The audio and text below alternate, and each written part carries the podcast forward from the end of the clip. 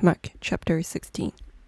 When the Sabbath was past, Mary Magdalene, Mary the mother of James, and Salome brought spices so that they might go and anoint him. And very early on the first day of the week, when the sun had risen, they went to the tomb. And they were saying to one another, Who will roll away this stone for us from the entrance of the tomb? And looking up, they saw that the stone had been rolled back. It was very large. And entering the tomb, they saw a young man sitting on the right side, dressed in a white robe. And they were alarmed, and he said to them, Do not be alarmed.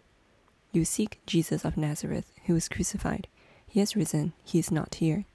See the place where they laid him?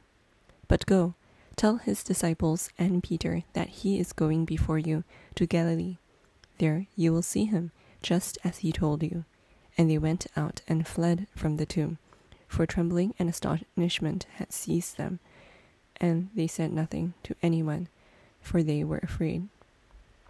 Now, when he rose early on the first day of the week, he appeared first to Mary Magdalene, from whom he had cast out seven demons. She went and told those who had been with him, as they mourned and wept.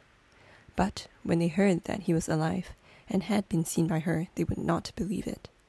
After these things, he appeared in another form to two of them, as they were walking into the country, and they went back and told the rest, but they did not believe them.